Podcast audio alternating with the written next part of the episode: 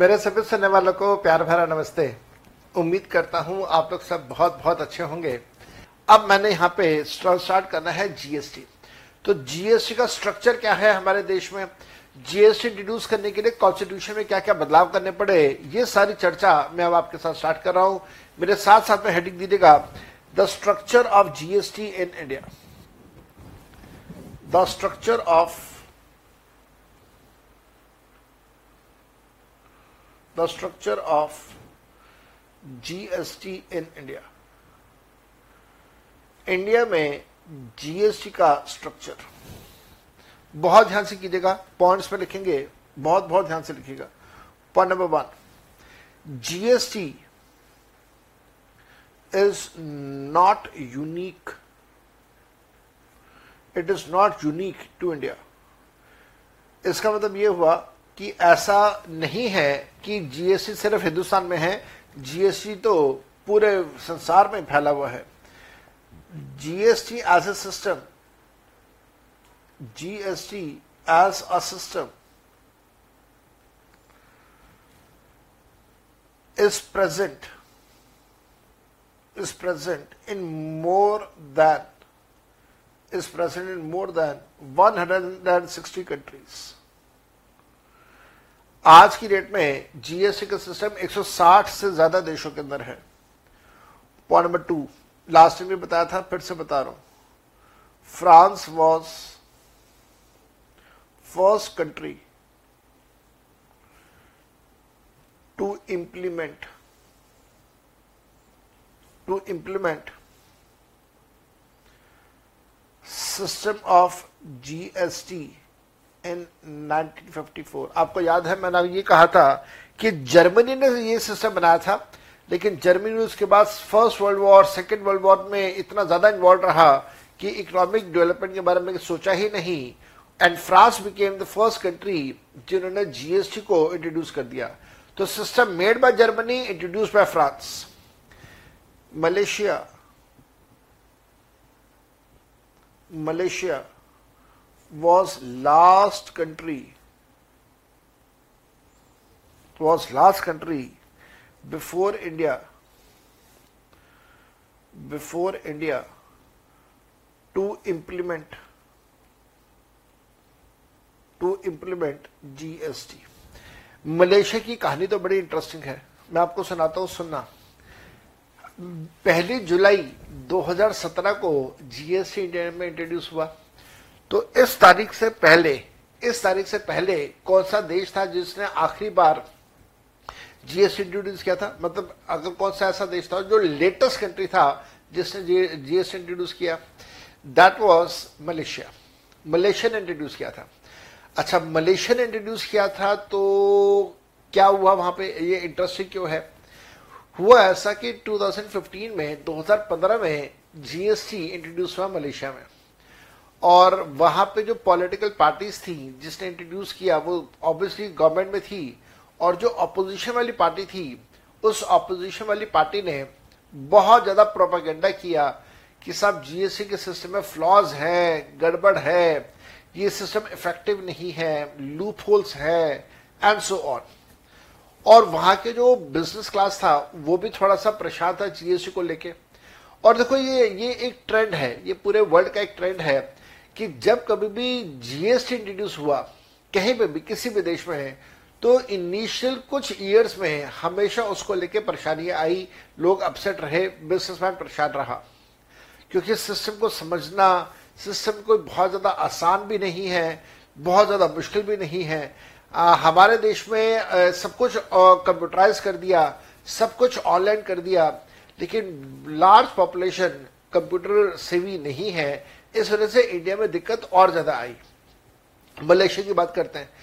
तो मलेशिया में जो ऑपोजिशन पार्टी थी, उन्होंने कहा कि साहब 2015 में 2015 में जो इलेक्शंस हैं, उन इलेक्शंस में आप हमें वोट कीजिए और अगर हमारी ये सरकार बन जाती है तो हम जीएसटी को अबॉलिश कर देंगे।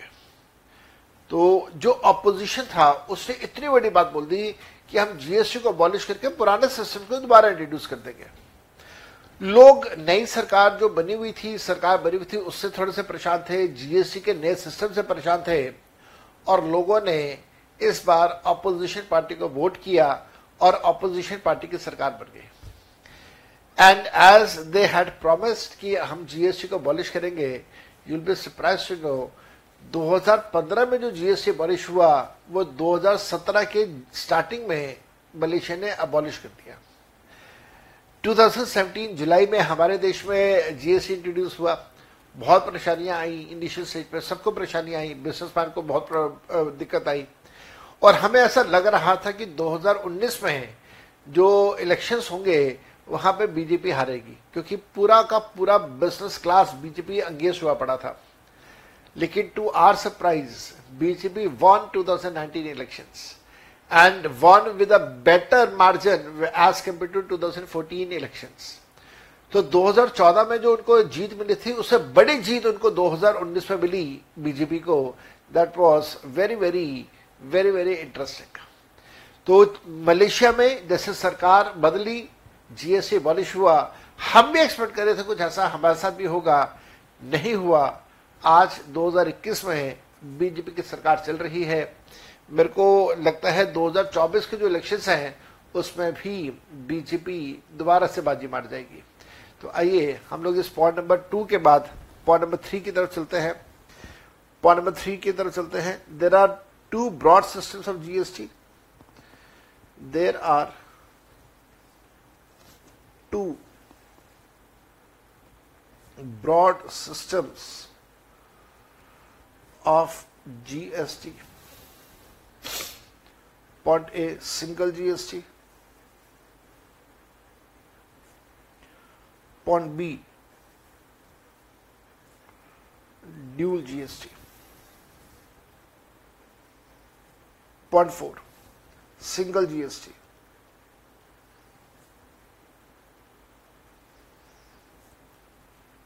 GST is charge by GST is charge by central government या फिर union government.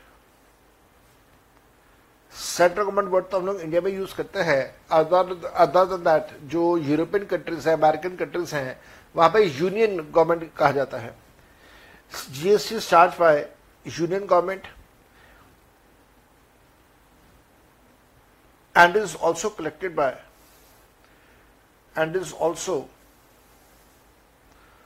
collected by central government. And then central government distributes. And then central government distributes amount of GST to states या districts या provinces provinces.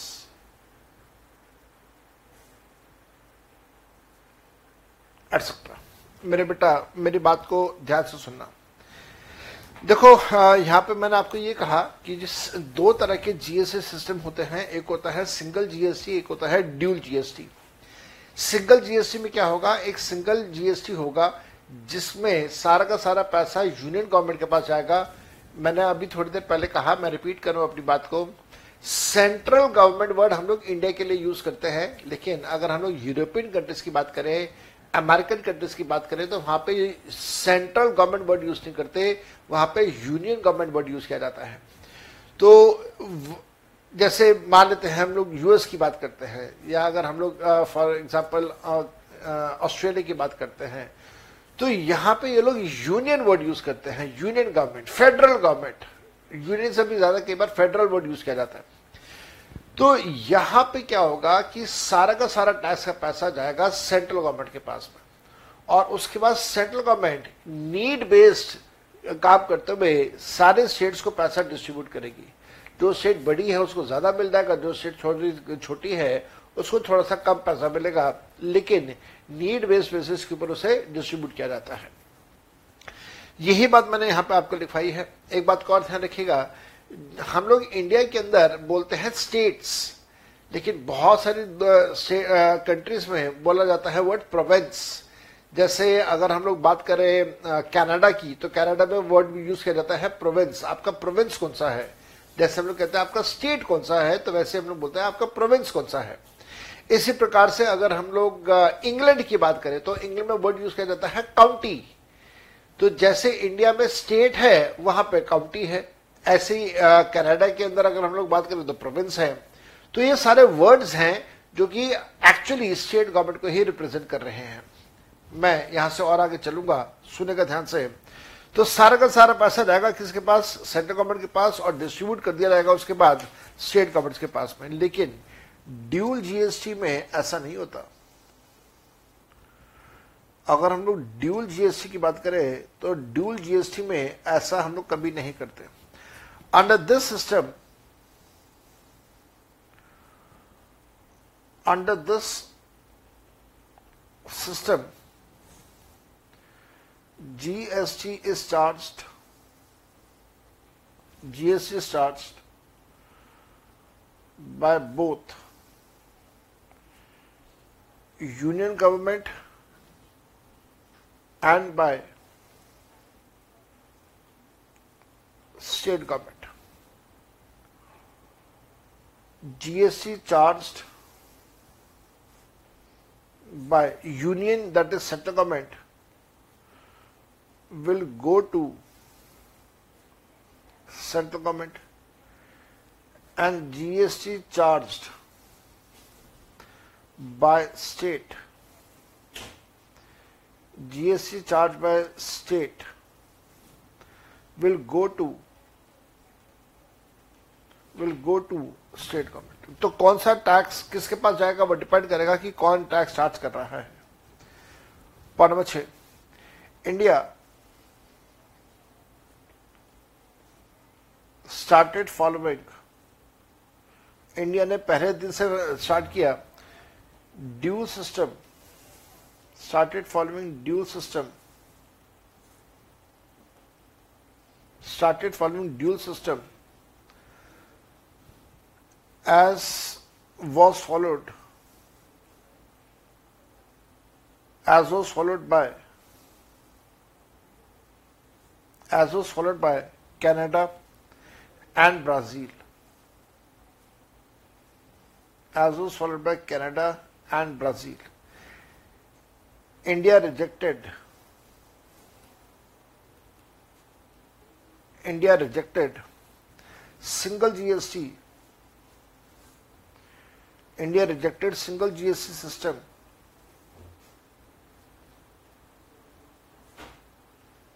which was followed by which was followed by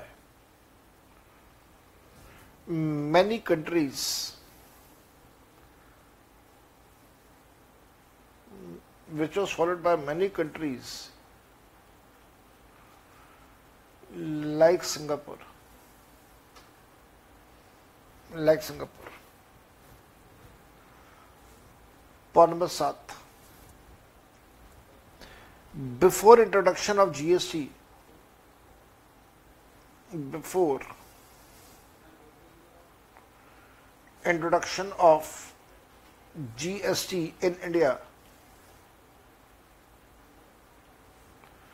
four basic four basic models were discussed. Four basic models were discussed, which are सुनिए मेरी बात पहले पहले मेरी बात ध्यान से सुन लीजिएगा उसके बाद कंटिन्यू करेंगे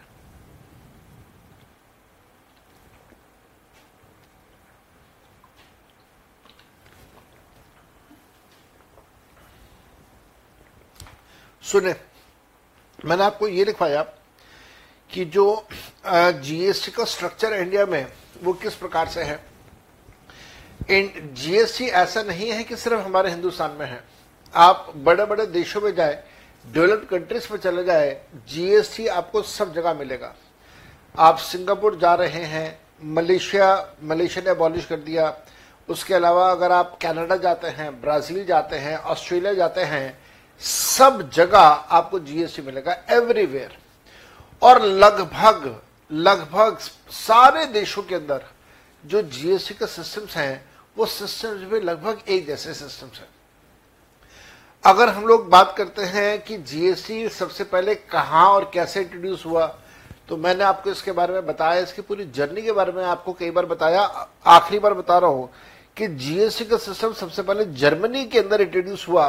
इन 1919 वहाँ के इकोनॉमिस्ट जो थे, उन लोगों ने सिस्टम बताया कि ऐसा हमें करना चाहिए। लेकिन जर्मनी ने 1919 के बाद इस सिस्टम को इंप्लीमेंट नहीं किया, लागू नहीं किया। क्यों नहीं किया? पहला वर्ल्ड वॉर आ गया, पहले वर्ल्ड वॉर में लड़ते रहे, उसके बाद फिर दूसरा वर्ल्ड वॉर आ गया, वहाँ पे लड़ते रहे। सेकेंड वर्ल्ड वॉर के बारे में आप सबने पढ़ा है हिटलर और हिटलर की सारी पॉलिसीज़ वो पॉलिसीज़ एक्सपेंशन की पॉलिसीज़ थी टेरिटोरियल एक्सपेंशन की पॉलिसीज़ थी। वहाँ पे इकोनॉमिक रिफॉर्म्स के बारे में कोई बात ही नहीं थी। कभी देश की डेवलपमेंट के बारे में बात नहीं थी, वहाँ पे तो एक्सपेंशन ऑफ़ जोग्राफिकल एरिया उसके बारे में बात हो रही थी। या थॉट प्रोसेस वो चल रहा था। जब सेकेंड वर्ल्ड वॉर खत्म हो गया, यूरोप लगभग बर्बाद हो गया, दोबारा से यूरोप को बसाया गया तो उसके बाद कहीं ना कहीं इस आस्ता आस्ता देशों को अकल आई और 1954 में France became the first country जिसने जीएसटी इंट्रोड्यूस कर दिया। इंडिया में इंट्रोड्यूस हुआ 2017 में, उससे पहले मलेशिया ने इंट्रोड्यूस किया था 2015 में और 2015 में इंट्रोड्यूस करके 2016 में उसे अबॉलिश भी कर दिया। पूरे वर्ल्ड में जीएसटी के दो सिस्टम्स होते हैं, एक होता है सिंगल जीएसटी दूसरा होता है ड्यूल जीएसटी अगर हम लोग सिंगल जीएसटी की बात करें तो जो जीएसटी का अमाउंट है वो यूनियन गवर्नमेंट या फिर सेंट्रल गवर्नमेंट चार्ज करती है और उसे फिर आगे स्टेट्स या डिस्ट्रिक्ट्स या प्रोविंस या फॉर दैट मैटर हम लोग एक वर्ड यूज़ करते हैं काउंटी उनके अंदर डिस्ट्रीब्यूट कर दिया जाता है। अगर हम लोग ड्यूल जीएसटी की बात करें तो ड्यूल जीएसटी में जीएसटी का पैसा सेंट्रल गवर्नमेंट भी चार्ज करेगी स्टेट गवर्नमेंट भी चार्ज करेगी, दोनों चार्ज करेंगे। और जो पैसा जिसने चार्ज किया वो अपने अपने पास रख लेगी। सेंट्रल गवर्नमेंट ने चार्ज किया तो पैसा सेंट्रल गवर्नमेंट के पास गया स्टेट गवर्नमेंट का पैसा स्टेट गवर्नमेंट के पास गया। इंडिया ने जब 2017 के अंदर ये सिस्टम इंट्रोड्यूस किया तो ड्यूल जीएसटी फॉलो करना स्टार्ट किया। बिल्कुल वैसे जैसे ब्राज़ील में होता है और जैसे कनाडा में होता है। इंडिया ने सिंगल पॉइंट जीएसटी या सिंगल जीएसटी को एलिमिनेट किया इग्नोर किया, जैसा सिंगापुर के अंदर किया जाता है। और फिर जीएसटी को इंट्रोड्यूस करने से पहले हमारे देश में चार बेसिक मॉडल्स ऑफ़ जीएसटी को इंट्रोड्यूस किया, या डिस्कस किया गया। अक्सर आप लोगों ने कई बार सुना होगा मीडिया में भी ये बातें होती रहती हैं कि जीएसटी को बहुत जल्दबाजी में इंट्रोड्यूस कर दिया इंडिया के अंदर। रातों रात इंट्रोड्यूस कर दिया। कई बार ऐसा कहते हैं, आपके घर पे भी कभी बात होती होगी तो ऐसा कहा जाता होगा, यार जीएसटी तो बर्बाद कर दिया, रातों रात इंट्रोड्यूस कर दिया सिस्टम सरकार को खुद की नहीं पता सिस्टम्स क्या है? ये बिल्कुल गलत बात है। ऐसा कुछ नहीं है कि रातों रात इंट्रोड्यूस कर दिया। आप हैरान रहेंगे जान के जीएसटी को इंट्रोड्यूस करने की बात सबसे पहले चिदम्बरम साहब ने करी थी, बहुत पहले। चिदम्बरम साहब ने उसके बाद डेडलाइन रखा था कि साहब हम 2010 तक जीएसटी को इंडिया में इंट्रोड्यूस कर देंगे। नहीं हो पाया ड्यू टू पॉलिटिकल डिफरेंसेस तो जीएसटी में ऐसा नहीं हुआ कि रातों रात नया सिस्टम बन गया और रातों रात इंट्रोड्यूस कर दिया। नो बहुत डेलिब्रेशन हुई इसमें। बहुत सोच विचार हुआ। बहुत आर्ग्यूमेंट्स हुए। बहुत सारी कमिटीज बनाई गई और उनके रिकमेंडेशन के बाद ही जीएसटी को इंट्रोड्यूस किया गया। So what are the four basic models that were discussed before introducing GST ये चार मॉडल्स थे। पहला पहला मॉडल था हमारा Australian model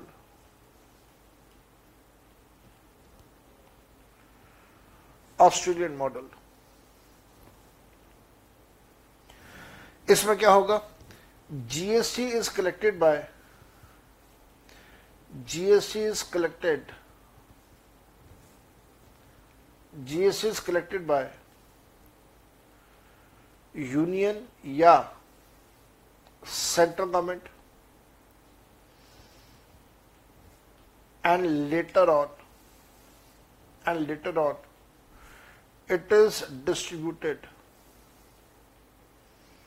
And later on it is distributed to states बाद में स्टेट्स को में डिस्ट्रीब्यूट कर दिया जाता है। B Canadian model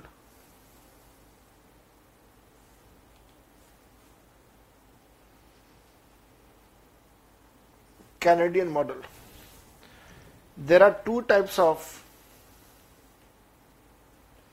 there are two types of GST which are being charged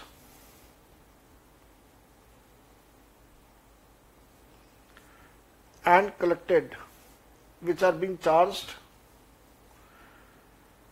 and collected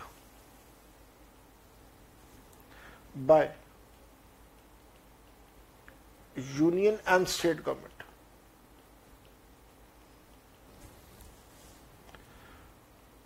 Point C Kelkar Shah model. ये एक कमेटी थी। दो इकोनॉमिक्स थे, बहुत बड़े बड़े mister Kelkar and mister Shah. तो इनकी जो कमेटी थी, इन्होंने एक मॉडल दिया था, Kelkar Shah model. Kelkar Shah committee, Kelkar Shah committee was formed to give was formed to give suggestions was formed to give suggestions on GST. They suggested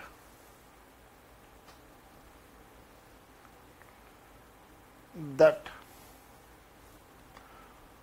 all GST should be should be collected by central government. However, two different rates of GST should be imposed rates of GST should be imposed by central government and state government. Promise D. Bakchi Podar model. Bakchi Podar model. They suggested that they suggested that there should be they suggested that there should be GST which is combination of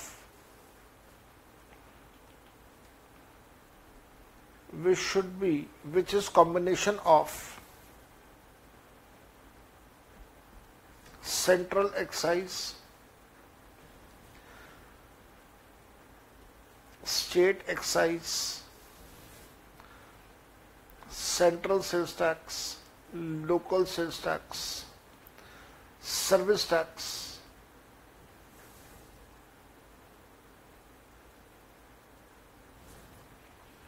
and it should be converted to and it should be converted to GST. Such GST should be should be then bifurcated should be then bifurcated into central GST and state GST on equal ratio on equal ratio finally Bakchi Podar model finally Bakchi Podar model was finalized was finalized for implementation for implementation of GST in India was finalized for implementation of GST in India. तो मेरे ख्याल से आसान हो गया कोई ज़्यादा मुश्किल नहीं है मैं चारों मॉडल्स आपके साथ डिस्कस कर देता हूँ एक एक करके मैं आपके सामने आ रहा हूँ। सुनिए मेरी बात ध्यान से। मेरी बात ध्यान से सुनेगा देखिए जैसे थोड़ी देर पहले मैं आपको कह रहा था कि ऐसा कहना बिल्कुल गलत है कि जीएसटी को रातों रात इंट्रोड्यूस कर दिया। ऐसा बिल्कुल नहीं हुआ। पूरे वर्ल्ड की इकोनॉमीज को स्टडी किया गया और पूरी वर्ल्ड की इकोनॉमीज को स्टडी करने के बाद ही ये तय किया गया कि क्या करना है और कैसे करना है। ऑस्ट्रेलिया मॉडल डिस्कस किया गया। ऑस्ट्रेलिया मॉडल में क्या होता है कि ऑस्ट्रेलिया की जो फेडरल गवर्नमेंट है सेंट्रल गवर्नमेंट है, सारा का सारा पैसा उस गवर्नमेंट के पास जाता है। और उसके बाद वहाँ पे जो प्रोविंसेस हैं या जो स्टेट्स है, वहाँ पे उन स्टेट्स को पैसा डिस्ट्रीब्यूट कर दिया जाता है ऑन नीड बेस्ड बेसिस तो जिसको जितना पैसा चाहिए और उसके हिसाब से। तो सारा का सारा कंट्रोल फेडरल गवर्नमेंट या यूनियन गवर्नमेंट या सेंट्रल गवर्नमेंट के पास और उसके बाद पैसा डिस्ट्रीब्यूशन भी सेंट्रल गवर्नमेंट के कंट्रोल में। कैनेडियन मॉडल में कैनेडियन मॉडल में दो तरह के टैक्सेस चार्ज होंगे सेंट्रल गवर्नमेंट के और स्टेट गवर्नमेंट के। लेकिन दोनों के अंदर क्या होने वाला है, दोनों के अंदर पैसा जाएगा सेंटर के पास ही। उसके बाद सेंटर वाले स्टेट का पैसा स्टेट को दे देंगे और अपना पैसा अपने पास रख लेंगे। केलकर शाह मॉडल ने भी कुछ ऐसा ही रिकमेंड किया। केलकर शाह मॉडल ने कहा कि हम कैनेडियन मॉडल को फॉलो करें, जहाँ पे दो तरह का जीएसटी चार्ज करें। सेंट्रल जीएसटी भी चार्ज करें स्टेट जीएसटी भी चार्ज करें। सारा का सारा पैसा सीजीएसटी का और एसजीएसटी का कंबाइंड टोटल सारा का सारा पैसा हम लोग दे दें सेंट्रल गवर्नमेंट को। और सेंट्रल गवर्नमेंट उसके बाद वो पैसा स्टेट गवर्नमेंट में डिस्ट्रीब्यूट कर दे, जितना जितना पैसा जिस स्टेट का उनको मिला, उतना उतना पैसा वो स्टेट को डिस्ट्रीब्यूट कर दे। लेकिन यहाँ पे हमारे जो पॉलिटिशियंस के बीच में मिस ट्रस्ट है या डिस्ट ट्रस्ट है, वो सामने उभर के आ गया। बहुत सारी सरकारें, जैसे दिल्ली की बात करूँ तो दिल्ली में आप, आम आदमी पार्टी सरकार है अगर बंगाल की बात करें तो बंगाल के अंदर तृणमूल सरकार है, पंजाब की बात करें तो कांग्रेस की सरकार है, इन सभी सरकारों ने रेजिस्टेंस शो किया। इन्होंने कहा कि साहब सेंटर के अंदर बीजेपी की सरकार है और हमारी बीजेपी के साथ बनती नहीं है। आपको भी पता है, मेरे को भी ये पता है, हम सबको अच्छे से पता है कि कितने अच्छे या कितने बुरे संबंध हैं ममता बनर्जी मैडम के और हमारे नरेंद्र मोदी साहब के। दोनों के एक दूसरे के ऊपर ट्रस्ट फैक्टर भी बहुत कम है।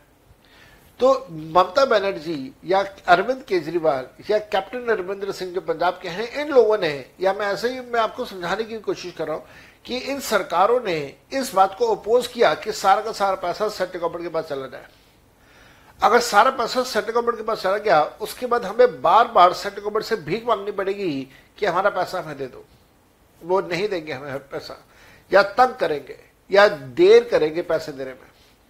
तो ये जितने भी पॉलिटिशियंस हैं जो दूसरी पार्टी के थे, जैसे केजरीवाल साहब हो गए, ममता बनर्जी मैडम हो गई, कांग्रेस के लीडर्स हो गए they oppose Kelkar Shah model they accepted this thing कि साहब डेफिनेटली दो तरह का जीएसटी हो सेंट्रल जीएसटी अलग हो स्टेट जीएसटी अलग हो।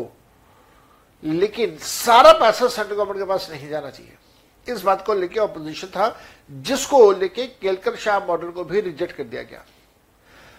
अब वो ऑब्जेक्शन क्यों था? वो भी मैंने आपको बता दिया कि सही, पैसा मांगते फिरेंगे, पैसा देंगे, नहीं देंगे, देरी से देंगे, तंग करेंगे, वो सारी बातें। और फिर उसके बाद बागची पदार मॉडल हमारे सामने आया।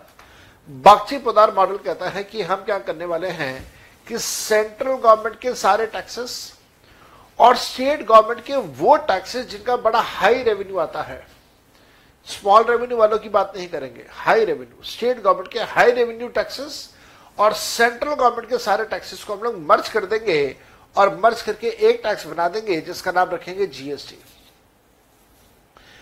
अब high revenue models high revenue taxes कौन से हैं? वो मैं आपको थोड़ी देर में बताऊँगा स्टेट्स के. सेंट्रल गवर्नमेंट के सारे टैक्सेस तो सेंट्रल गवर्नमेंट के कौन से टैक्सेस थे? एक्साइज था सेंट्रल सेल्स टैक्स था और इस तरह के बाकी के आईडीटी आपके मन में बता रही हूँ कि सर कस्टम्स तो याद रखिएगा कस्टम्स जो है, ये एक ग्लोबल फिनोमिनन है।